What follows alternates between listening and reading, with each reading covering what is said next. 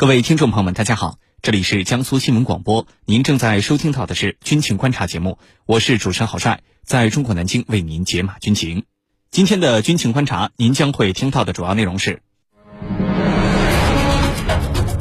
韩国再次向美国提供土地以部署萨德，韩国此举将造成哪些影响？美国里根号航母火速复出，并将前往韩国举行联合军演，美国为什么急于在亚太秀肌肉？军情观察为您详细解读。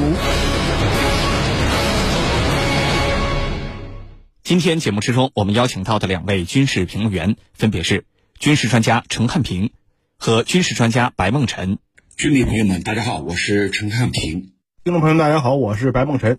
首先来看到第一条消息，据《环球时报》综合报道。韩联社十九号消息称，韩国政府已完成了向美军提供庆尚北道兴州郡用于部署萨德反导系统的地皮的相关程序。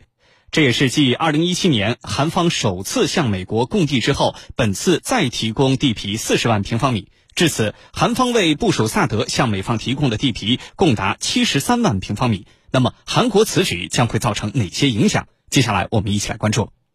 白老师。韩国政府此前就一直强调要让萨德基地正常化。那么，这个所谓的正常化有哪些含义？韩国政府刚刚完成的这个供地工作啊，意味着什么呢？呃，那么萨德的这个所谓的基地正常化，它实际上基础是什么呢？就是萨德现在所部署这个基地呢，通常被叫做星洲基地。那么它原本是这个乐天集团的高尔夫球场。那么，在这个确定部署萨德之后呢，周边的老百姓，也就是这个新州郡的老百姓呢，对这个相关的基地，进行了大量的封锁行动。那么，二零一七年，实际上这个新州基地是所谓临时部署。那么，当地的民众反对，并且还设置了相关的路障。那么，结果呢，就使得韩国方面，当然也包括驻韩美军，没办法向基地随意的。输送物资。那么今年这个五月份开始啊，那么韩方和美方呢，就以所谓的这个改善士兵生活条件为由啊，开始向这个新州基地呢大量的输送建材。而且我们说这个输送呢，不光是这个工作日，甚至我们说在周末还要继续进行的运输啊。这里面包括像什么运油的车辆啊，甚至还有像推土机。这样的相关的设备都被运进去了。那么这种这个大规模的输送啊，我们说当然是这个外界视为啊，这个美国方面对韩国加大压力。那么也就是说，韩国方面之前向美国方面保证，这个所谓会让新罗基地投入使用的相关的行动呢，在不断的增强。呃，据韩国当地的这个。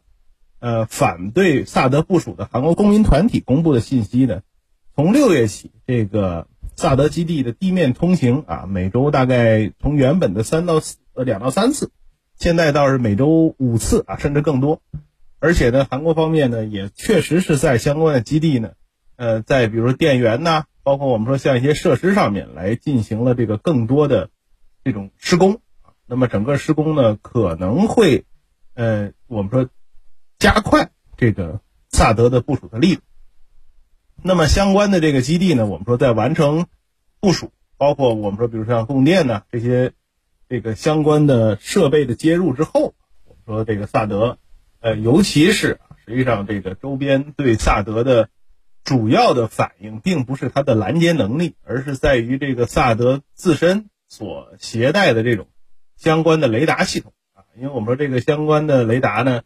这个 TBI 二雷达呢，对周边的国家的窥探效果是很强的啊，那么可能会直接引起周围国家的这个我们说现在所部署的很多的打击平台啊受到相关的威胁。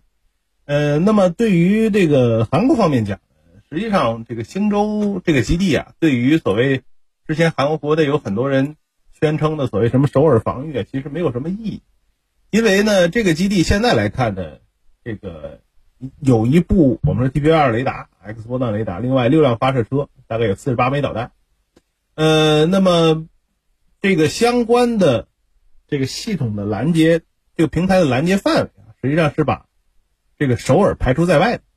而且我们说，其实四十八枚这个萨德的拦截能力呢，它即便是采用一对一拦截，通常我们说实战中不会采用这个，一般一对二或者一对就是两发拦一发，这样可能会好一些。那么你即便是一对一拦截，四十八发的萨德，我们说可能也不见得能够成功的拦截对方的相关的这个弹药。而且我们说这个 TBR 雷达本身其实还是很脆弱。那么如果说使用这个弹道导弹以外的，你比如说制导火箭弹啊，或者是无人机的袭击啊，甚至我们特种部队的这种渗透，同样是可以摧毁这个萨德的 TB2 二雷达。那么这样的话呢，我们的相关系统就无效了。因此，其实，在韩国的国内啊，包括我们说整个世界上，有很多的专家都在提这个萨德本身，这个基地的范围扩大，即便在部署更多的萨德单位，其实对于韩国自身的利益没有什么好，对韩国的安全水平的提升也没有益处，更不利于韩国跟周边国家的关系。好的，主持人，好，谢谢庞老师。关于萨德问题，韩国当地民众是表达了强烈的不满和抗议，那么我们中方对此也是坚决反对的。但是韩国政府却执意要推进部署萨德，这到底是为什么呢？请程教授为我们分析一下。咱们还记得萨德曾经导致中韩两国关系急剧下降，在二零一六年左右，曾经导致两国关系降到了历史的冰点。那么后来，中韩关系是如何一步步的这个止跌反弹的呢？在当时，韩国方面提出了。围绕萨德问题的三步政策，这三步政策是什么？就是不再部署新的萨德反导系统；第二个，不加入美国主导的导弹防御系统；第三个，不谋求韩美日军事同盟。这是文在寅政府这个在萨德问题上调整后的立场。那么，这个调整就导致中韩关系啊。出现了回升的迹象。那么这几天，呃，尹锡瑞政府的外交部长叫朴正，他现在有一个新的表态，围绕这个三不原则。他说，文在寅政府时期在萨德反导系统上提出的三不原则，并不是韩国对中国做出的承诺，同时中韩之间也没有就此问题签署任何协议。或者达成任何协议，那么他的这个话的意思，我们可以理解一下。文在寅政府为了缓和中韩关系，推出了三步在萨德系统上的三步。那么在朴正看来，这个三个步不是我们向你做的承诺，我们之间也没有就此达成协议。那这个话也就是说，我的本届政府认为不予采纳。或者说可以不采纳，因为我不是向你做的承诺，我们也不是啊，也不是中韩之间所签署的协议，这只是某一届政府单方面所做出的一种表态。这个表态在本届政府可以作废，就这意思。那么，为什么这个本届政府在萨德问题上如此的执执着要去推进新的萨德系统呢？我觉得。尹锡悦政府在这个问题上的做法，其实并不令外界感到意外的。我想有几个原因。第一个原因就是，对于本届政府来说，对尹锡悦政府来说，他更想的是什么？是深化韩美同盟，就是进一步去深化韩美同盟。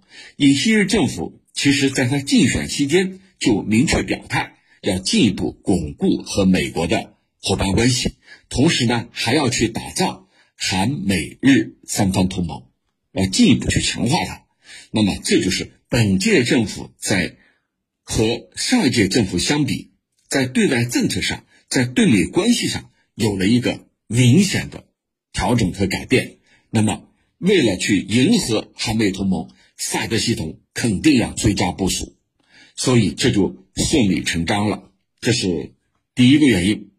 第二个原因在于朝鲜方面，朝鲜在今年以来，或者说最近一段时间，从去年年底到今年年初这段时间，是连续进行了导弹发射，同时美国方面还利用他所控制的舆论，在进行新的炒作。这个炒作是什么？说朝鲜可能即将要进行新的核试。那么你的这种炒作，对于韩国来说，就会进一步加大他的担忧，让他意识到未来朝鲜有可能重新进行核试验，导弹试验是在不断的进行。我们曾经分析过几连射啊，一直到了十几连射，就是进行了十多次的导弹试射，这就使得韩国出现了严重的这种安全上的困境。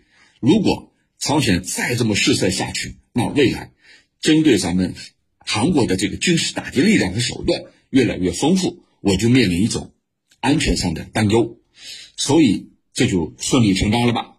第三个就是现在的。美国政府拜登和上一届的特朗普相比，那明显不一样。